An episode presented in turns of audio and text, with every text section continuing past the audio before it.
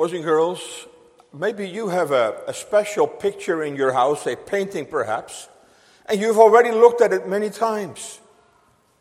And it seems like every time you look at it, every time you study it, you discover some details you had not seen before. This is especially true for, for famous paintings, where people can go to a museum and stand for hours and study that portrait in all of its details, in all of its beauty, in all of its hidden beauty. The congregation, this is profoundly true for the spiritual portrait that Christ paints for us in the opening verses of the Sermon on the Mount. Because that is what it is. It is a spiritual portrait that Christ sets before us, in which he gives us the features, the main features of the Christian life, in which he sets before us who the living, real citizens of his kingdom are. As we have seen before, it's not accidental that that portrait consists of seven features.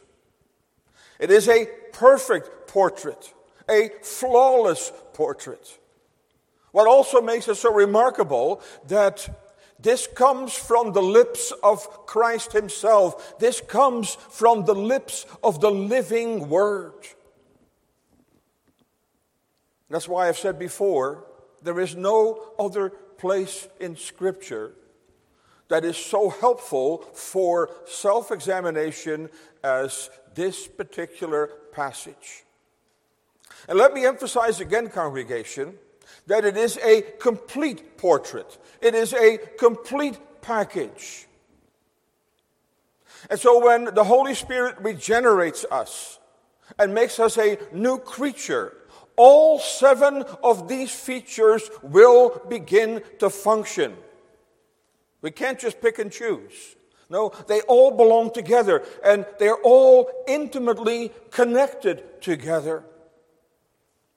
As we have seen, there is a, a sequence in which Christ gives us those features. Each beatitude builds on the previous one assumes the previous one and anticipates the next one. And together they form this masterful fabric. And then the bottom line of the seventh beatitude, the bottom line of that entire portrait is that Christ says, and they shall be called the children of God.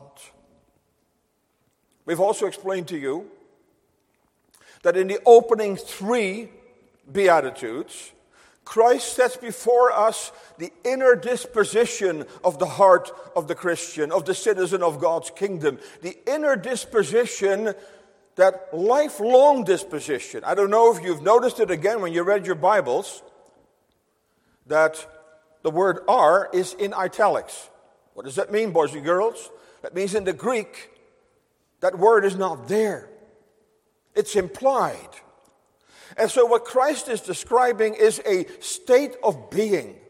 Christ is saying this is always true in the life of the Christian. It's true in the beginning, it's true in the middle, it's true in the end. And so, the first three describe that inner disposition that results in a lifelong hungering and thirsting after Christ and his righteousness a longing that will be fulfilled, as we will see next week or two weeks from now. I hope to be gone next week, but that will be filled to overflowing. And that spills over into how we live. And then I explained to you that those last three, they are the reflection, the outworking of that inner disposition. And so those that are poor in spirit, are also merciful. They recognize the spiritual need of others. Those who mourn over sin are also pure in heart. They desire to live a godly life. And those that are meek, the one we will focus on today, those that are meek will also be peacemakers.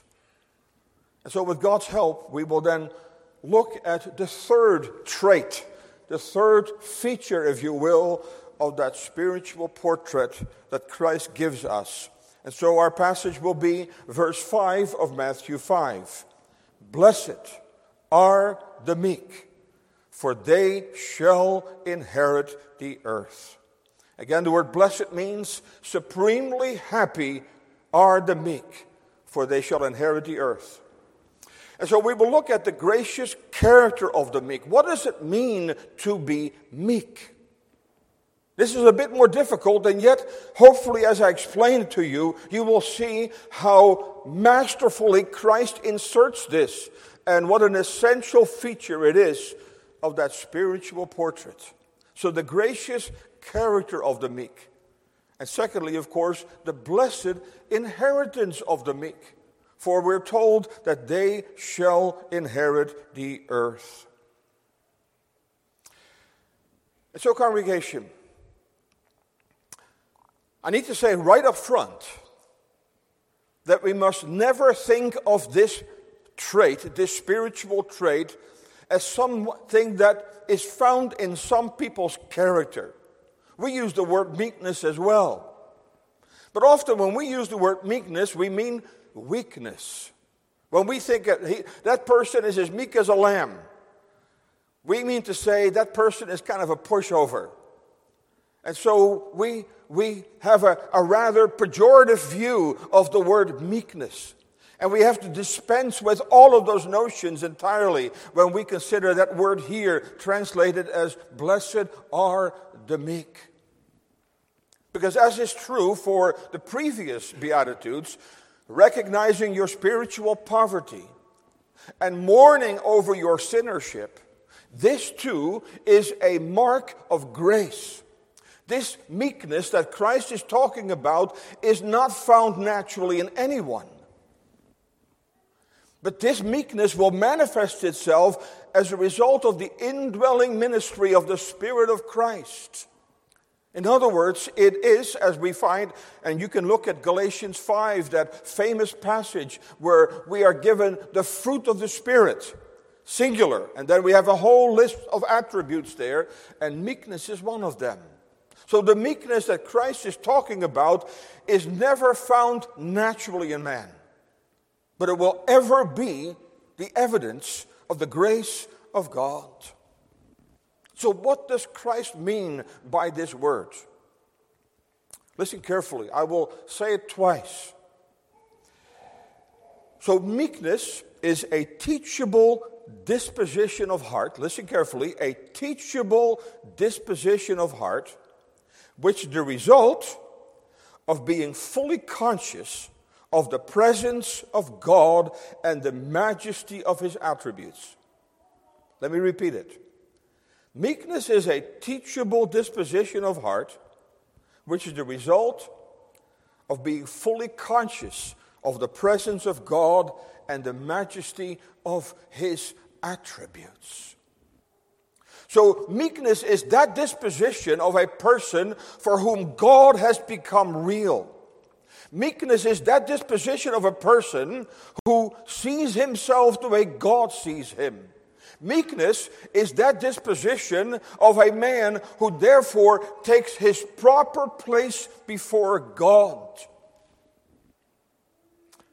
And therefore, meekness excludes all pride and all arrogance. One commentator makes this beautiful statement, something worth thinking about it. He says, Meekness is a flower that grows on the grave of our pride. Think about that. Meekness is a flower that grows on the grave of our pride. And so, what is pride, congregation? What is pride? Pride is the worship of self. Pride is that we are impressed with our own attributes, with our own uh, accomplishments, which is the foundational sin of all men. Before Adam fell, Adam and Eve, they were preoccupied with God's attributes. They stood in awe of the God who made them. And then they believed Satan's lie that they would be as God. And ever since then, fallen man has become a proud creature because ultimately, as sinners, we are worshippers of ourselves. That's what pride is the worship of self. And you see, the meek man is a man who now stands in awe of God. So, this meekness really is another way of describing what the Bible calls the fear of God. So, boys and girls, what does that mean, the fear of God? Does that mean you are afraid of God? No, not really. But the fear of God means that we stand in awe of God, we esteem God. We stand in awe of his person. We stand in awe of his attributes. We stand in awe of his word. In other words, a God fearing person is a person for whom God has become so very, very real. So again, we see a remarkable progression in the Beatitudes. And I want to say again, the congregation, these, what's striking about these Beatitudes, they are so entirely God centered, all seven of them.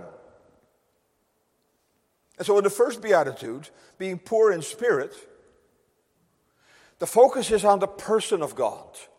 Because that's our poverty. Our spiritual poverty is that we have lost God. We have lost God as our portion.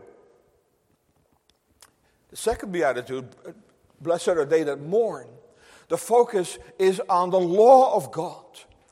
And so the godly person grieves over the fact that we come short, that we disobey that law, that we transgress that law. So the person of God, the law of God, and here this focuses on the character of God, on the very attributes of God.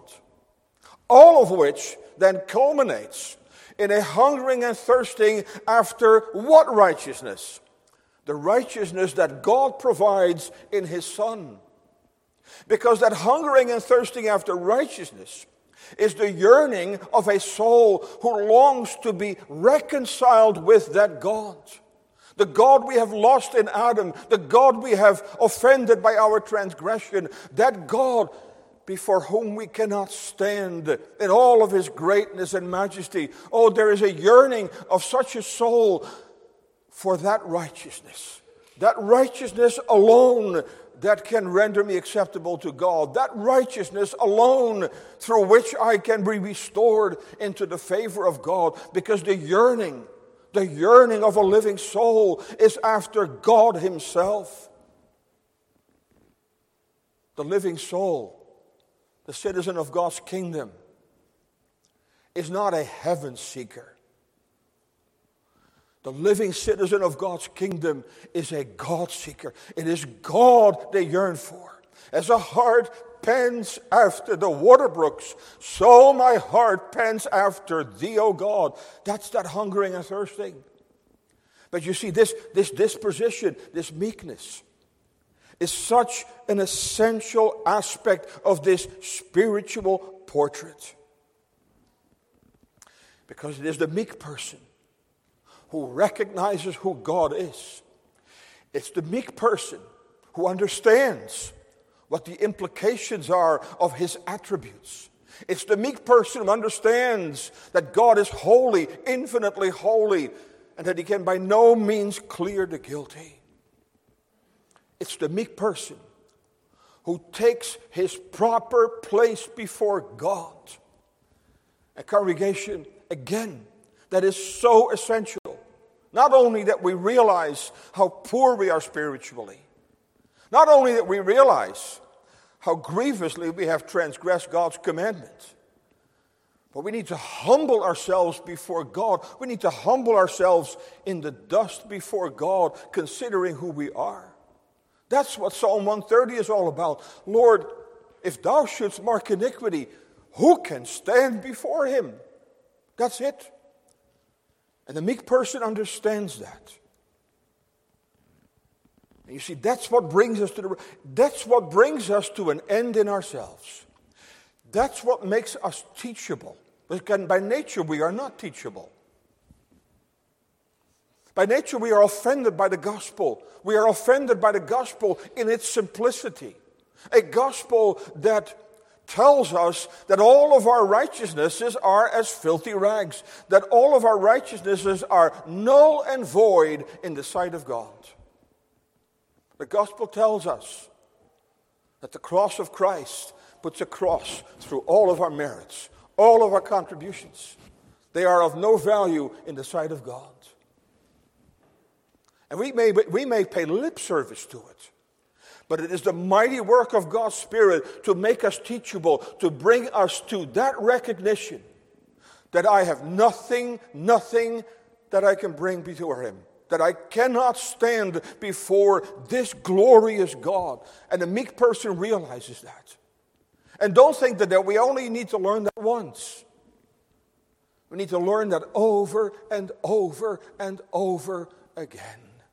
Over and over again we have to come to that same conclusion that I cannot stand before God as I am. And therefore, that I need that Christ, that therefore I need His righteousness, that therefore I need to look to Him over and over and over again. Ultimately, in every exercise of faith, these three, these three traits function in every exercise of faith, it is that poverty of spirit, that mourning, and that humbling myself before God that brings me time and again to the blessed feet of Christ, to look to Him alone. I was impressed this week when I was reading, I'm reading right now Thomas Goodwin's commentary on Ephesians.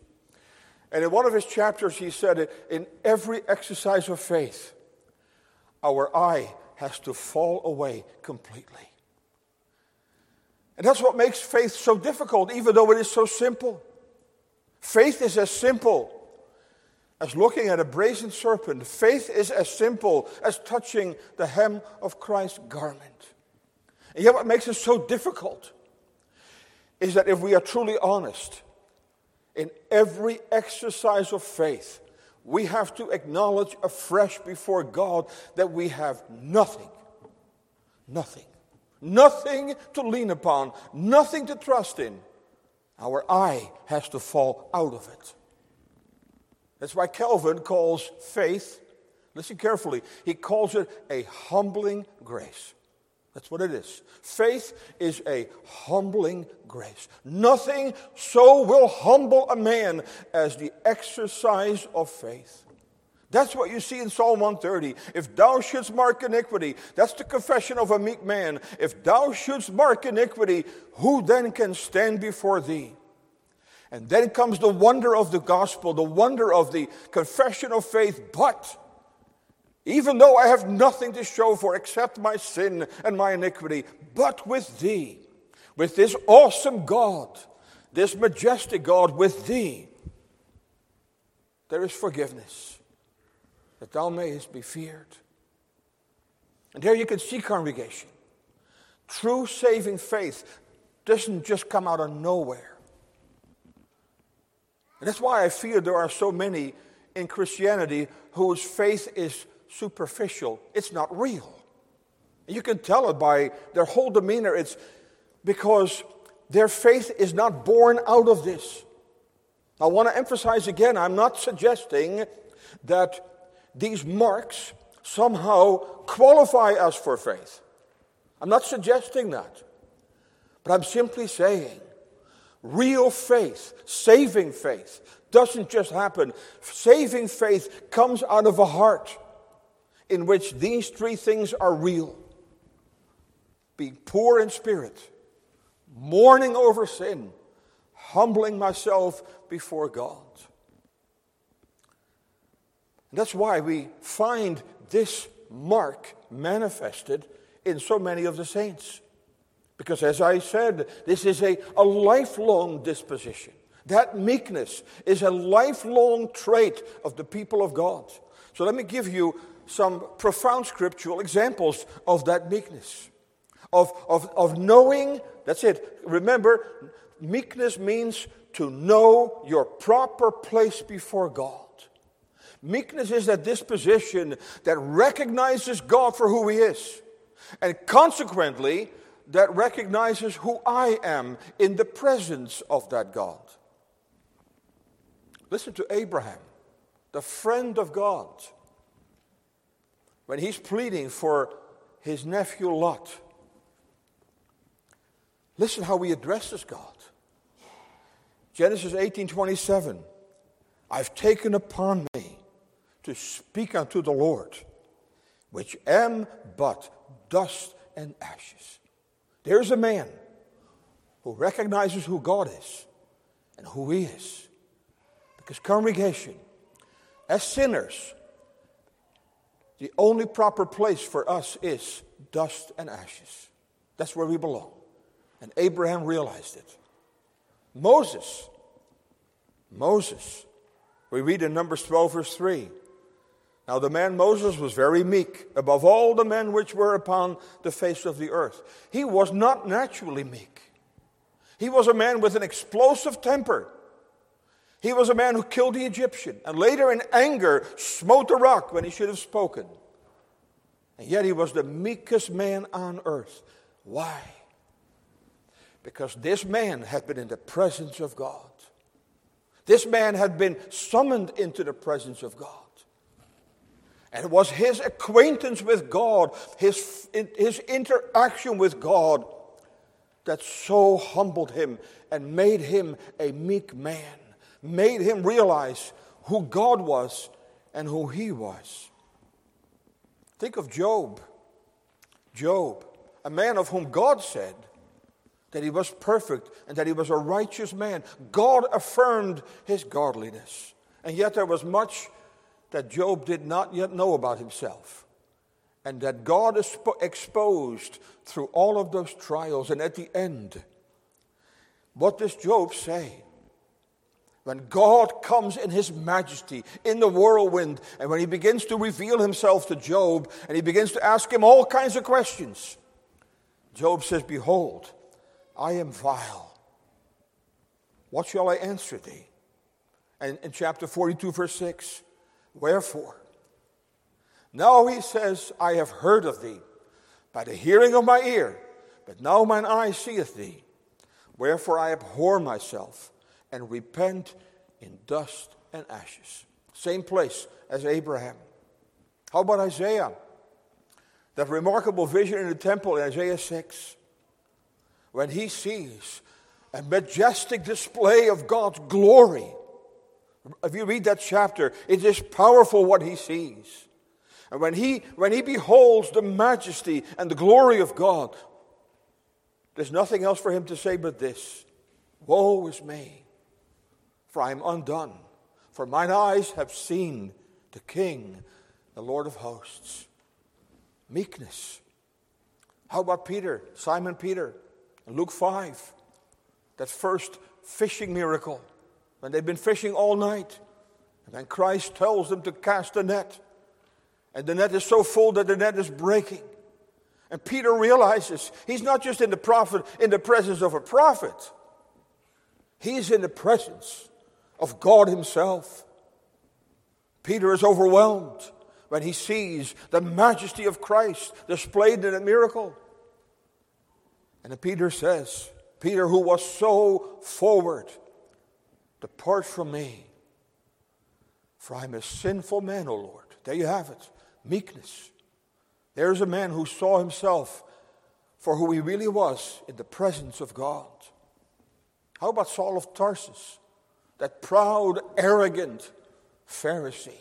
who thought so highly of himself, who said, I was once a Pharisee of the Pharisees. I was on the very top of the Pharisees. And then he meets Christ. He meets the exalted Christ on the way to Damascus. There's nothing left of his pride, there's nothing left of his arrogance. And he falls to the ground and he says, Lord, what will thou have me to do? That's meekness, you see. And last week we saw about John on the Isle of Patmos, a man who, who knew Christ so intimately who had leaned upon his bosom.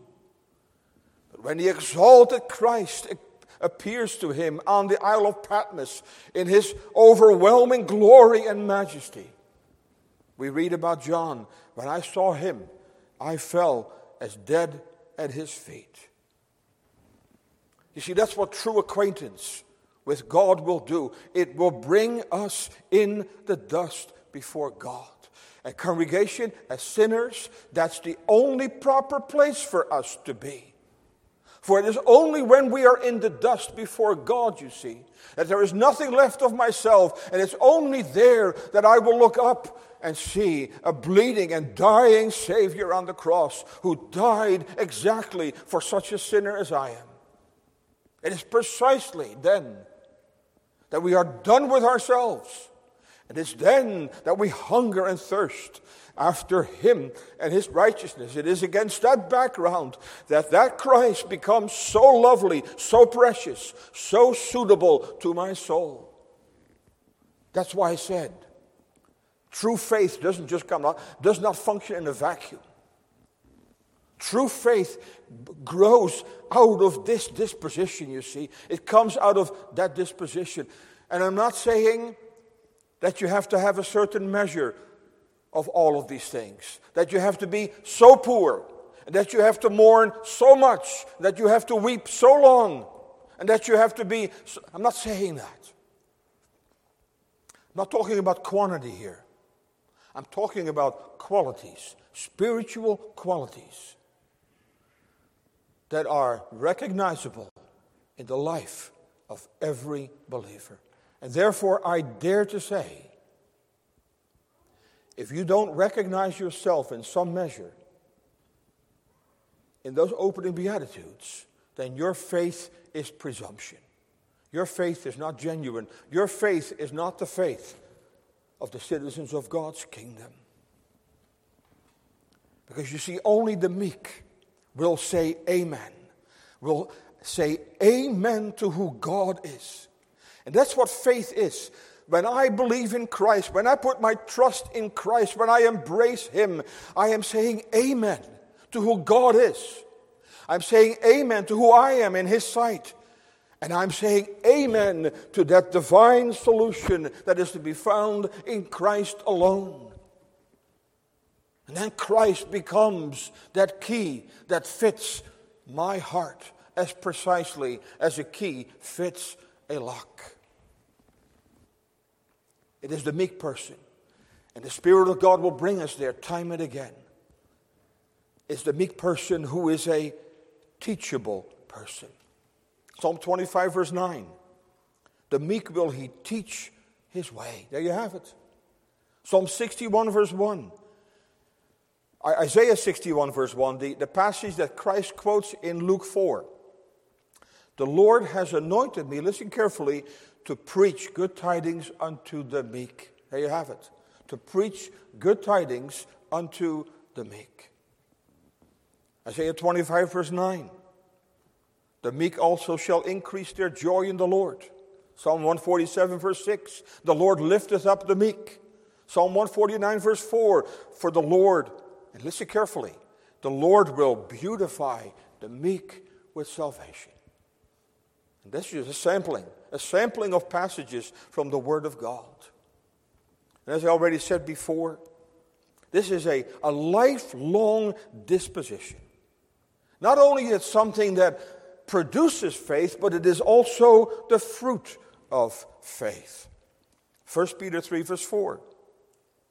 The ornament of a meek and quiet spirit, which is in the sight of God a great price. And so, what is the evidence of that, that meek disposition, that lifelong disposition? It is gentleness, patience, being forgiven, being content with who I am and where God has placed me. The more we have of this meekness, the less we will see of our wretched flesh. That's why we will see in a few weeks that it's only when we are meek, when we have our when we take our proper place before God, when we see ourselves the way God sees us, that we will be peacemakers. Because when we take our place before God in, in dust and ashes, gone is our arrogance, gone is our brashness, gone is all of that. And so the more we are in God's presence, the meeker we become. That's what happened to Moses. The more gentle we become, the more patient we become, the more kind we become, the more forgiving we become. And of course, the ultimate manifestation, congregation, was in Christ Himself. Christ Himself. Christ said very little about His own character, but He mentions meekness. Listen to what He says in Matthew 11 29. Take my yoke upon you and learn of me, for I am meek and lowly in heart. He manifested perfect meekness as the perfect man. He perfectly honored his heavenly Father. And we see it especially in the garden at the cross of Calvary. He so loved his Father, he so honored his Father, that while the blood was dripping out of his pores in Gethsemane, he said, Father, not my will, but thy will be done. And he allowed himself to be nailed to the accursed cross. That's the ultimate manifestation of meekness. And so, therefore, meekness is Christ likeness. So, when by grace we are united to Christ, then his character begins to manifest itself in our life. That's what it means to be a Christian, to be Christ like. And this meekness is part of Christ likeness. You see, this meekness is what George Steinberger, this wonderful German author, I think grasped so well in his masterful little book on what it means to follow Christ. On the opening page, he says, On the cross, Christ took the lowest place and if you are not willing to take the lowest place, you have not yet understood the cross. What a powerful statement. A congregation, sometimes we, we talk humble, especially when we grow up in an environment like ours. We can talk a good game, we can talk so humble, but are we? Are you willing to take the lowest place? That's what Steinberger meant. If you're not willing to take that lowest place, you have not yet understood the cross. That's meekness. That meekness will, will flow out if the more we abide in Him, John 15, the more we abide in Him, the more we live in fellowship with Him, the more His grace flows out of Him into us, the more we will begin to resemble Him. Because from me, is thy fruit found. And now you see the blessing that is promised to the meek is so fitting because it says, For they shall inherit the earth. The meek, they are the ones who give evidence that they truly love and adore the God of heaven. The meek are they for whom God has become their all and in all. Or to put it very simply, the meek are the lovers of God who love Him for who He is, who love Him in all of His attributes, who love Him in His majesty, in His glory.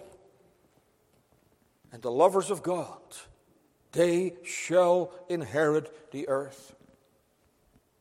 Again, we need to look at this in the context of Scripture. Because, congregation, you know, boys and girls, you can understand that. That was Adam's inheritance. The earth was his inheritance. God placed him on the earth, uniquely created and shaped by God for the benefit of his image bearer. That's why in Genesis, the creation of man comes at the very end. And God first describes how He creates not only the universe, but how He shapes and molds our globe. He was preparing a dwelling place for a creature that He would create in His image. The earth was Adam's inheritance. And God said to Adam and Eve, Be fruitful and multiply and replenish the earth and subdue it. I've given you the earth to bring out of that earth what I have put in it. And of course, when Adam and Eve fell, they lost their inheritance. They were banished from the presence of God. But what Christ is saying, that He came to be the redeemer of sons and daughters of Adam. He came to be the repairer of the breach. He came to restore all that was lost in the fall.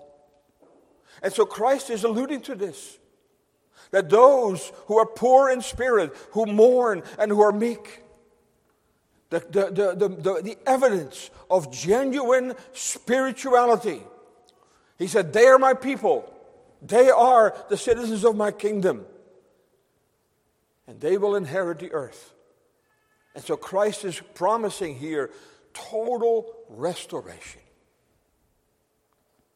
And that's why the ultimate outcome of his redeeming work is not only the salvation of God's children, but there will come a new heaven and a new earth in which righteousness will dwell. And that's why the word world is significant. But it says in 2 Corinthians 5, verse 19, to wit, to know that God was in Christ reconciling the world unto himself. In Ephesians 1, we're told that in Christ everything will come together, everything will be restored in and through him. A new heaven and a new earth. And that new earth will be the everlasting dwelling place of God's redeemed people. So we could say, Blessed are the meek, for they shall be restored, they shall be fully restored. Oh, that new creation will be superior to the original creation. That new earth will be superior to the original earth. That new earth will be inhabited by God's redeemed people. It'll be inhabited by lovers of God. That's what the meek are. That's why the meek are strangers and pilgrims on this earth. This earth, which groans under the curse of sin. And see, the ungodly want to inherit this earth. This earth is everything for them. So the ungodly want to get as much out of this earth as they possibly can. The ungodly, they lust for the riches of this earth. But the meek are strangers and pilgrims here below. Hebrews 11, verse 16. But now they desire a better country, that is, a heavenly. And one of the reasons why Christianity has become so compromised in our country and in the West is because even God's people, we have become way too enamored with this earth and with all that this earth has to offer. That's why God sometimes has to use deep ways to wean us from this earth because this will not be our ultimate home. This cursed earth that groans under the burden of sin. All of creation groans, Paul tells us in Romans 8. No, we have a better country. We have a, a future, a glorious future. We will inherit the earth, that new earth in which righteousness will dwell. But you know what's so amazing? And we, we, we would miss that but the word Christ uses for inherit, listen very carefully. It means to receive an inheritance by lot. This is important. To receive an inheritance by lot. So, boys and girls, what does that mean? So when the children of Israel inherited the land of Canaan, which is a, a picture of, of the future that awaits God's people, when God leads them through the wilderness and brings them to Canaan, each family in Israel received a portion of that promised land. And how did they receive it? By lot.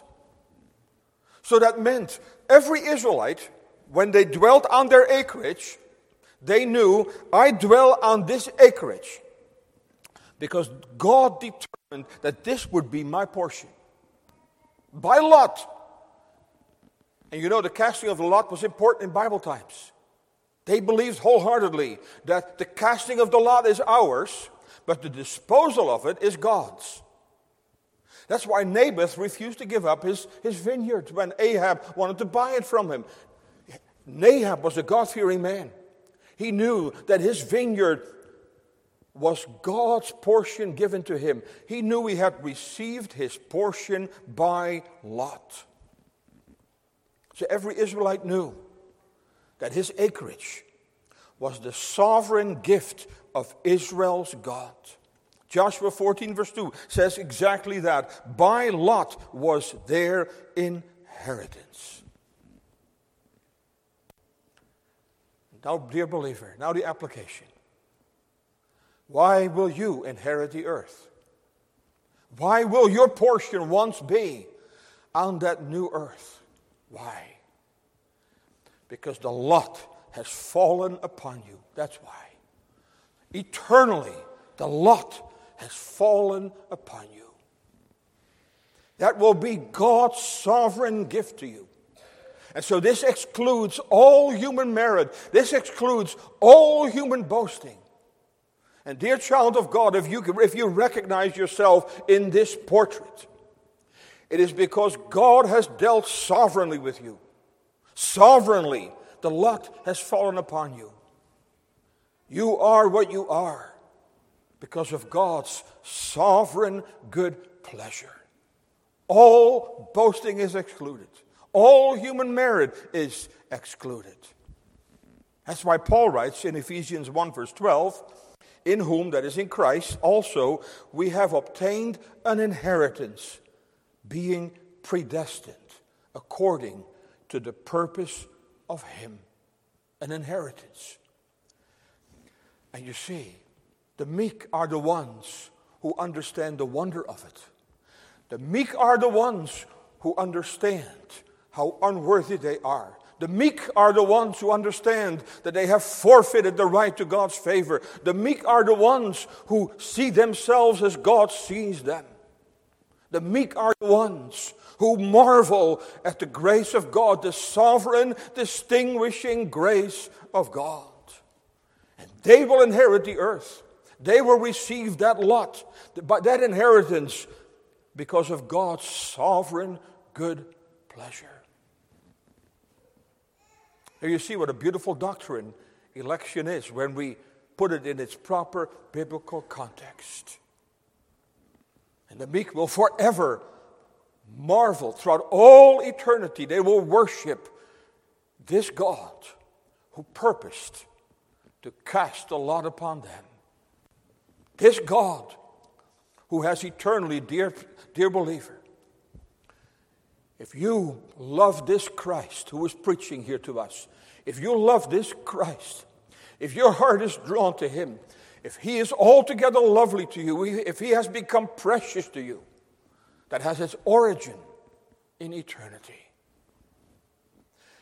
You have been chosen in Christ. You have been given to Christ. You have been redeemed by Christ. You have been drawn to Christ. You have been united to Christ. You're being conformed to Christ, to be forever with Christ. Why? Because the lot has fallen upon you. All boasting is excluded. The meek shall inherit the earth. 1 Peter 1, verse 4, he, he alludes to this. He says, To an inheritance reserved in heaven for you. Oh, dear child of God, there is a reservation for you in heaven that has your name on it. And why is your name on it? Why yours? Because God has, it has eternally pleased God to make you the recipient of His grace. The lot has fallen upon you. That's why we read in Matthew 25 How will Christ welcome the meek into His presence? Come, ye blessed of my Father, inherit the kingdom prepared for you from the foundation of the world. That means from all eternity. That's it. That's what makes this so beautiful. Oh, you see how it all fits together, how marvelously it fits together. And you see again how, how unsearchable the depths are of these beatitudes. We're just scratching the surface. The living word here describes for us with remarkable precision, with remarkable theological depth, he pres- and yet in such simple language, who his people are. And that's why the meek, they will forever sing, Thou art, O God, the boast of our power.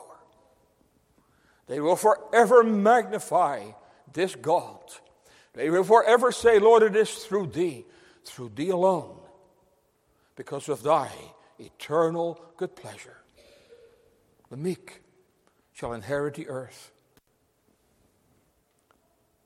Will we belong to them? Boys and girls, will you inherit the earth? 1 Corinthians 15, verse 50 flesh and blood cannot inherit the kingdom of God. And by nature, we are flesh and blood. By nature, we are ungodly. By nature, we live divorced from God.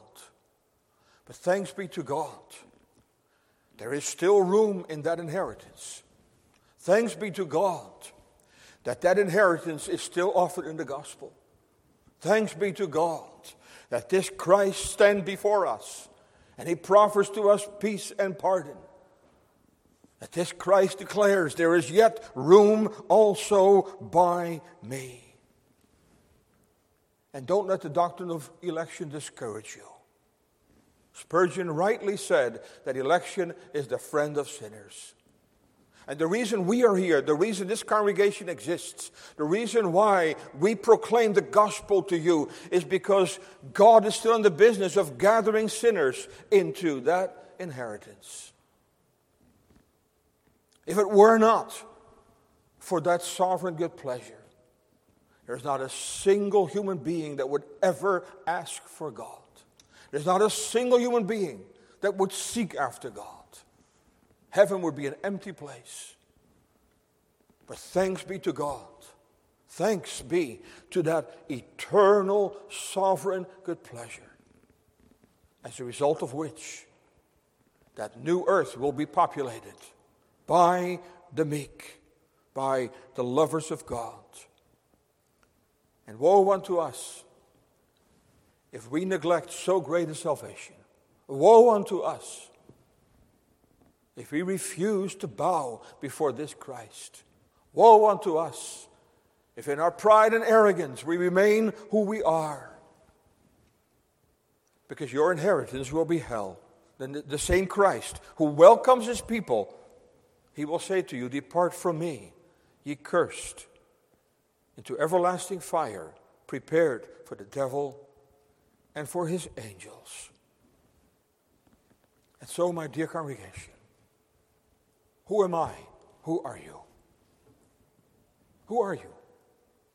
Do you recognize yourself in this portrait? Believer, you who profess the name of Christ, is meekness the ornament of your life? Colossians 3, verse 12 Put on, therefore, as the elect of God, holy and beloved, meekness. Ephesians 4, verse 1 and 2. Walk worthy of the vocation wherewith you were called, with all lowliness and meekness. That's it.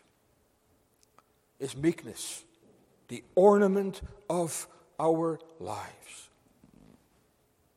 That's why, in order for us to be fruitful, we need to be in Christ. We need to abide in Him. That's why Jesus so lovingly urges us Stay with me, my child. Stay with me. Don't go it alone. Stay with me. Abide with me. Abide in my person. Abide in my wounds. Abide in my word. Abide in my promises. Abide with me. Stay with me. Walk with me. Live in fellowship with me. Because the more we do, the more fruit we will bear. That's what he promised. If you abide in me and I in you, you will bear much fruit. That's why he said, Without me, you can do nothing. One of the most misquoted passages of the Bible, taken entirely out of its context. What did Jesus mean by that? Did he mean to hand you an excuse for doing nothing? No. He simply means. Uh, so, what, he, what he has said positively, he, he then states negatively.